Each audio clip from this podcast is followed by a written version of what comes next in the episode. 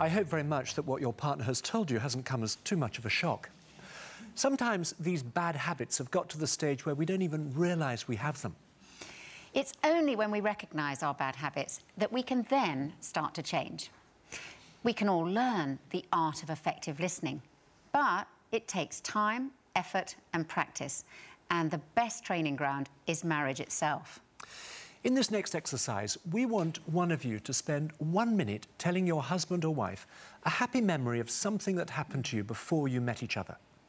As you're talking, be sure to express your feelings about the memory. Then, the listener should summarise what they've heard, particularly describing the feelings that have been expressed, to show that they were listening. Then, swap roles. Well, today we have an assignment for you to take turns spending one minute telling your husband or wife about a happy memory of something that happened to you before you met.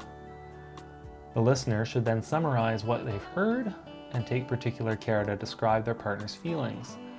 This will show that they've been listening and empathizing with what their partner felt. And then you should switch. Have a good time role playing that, and we'll see you tomorrow.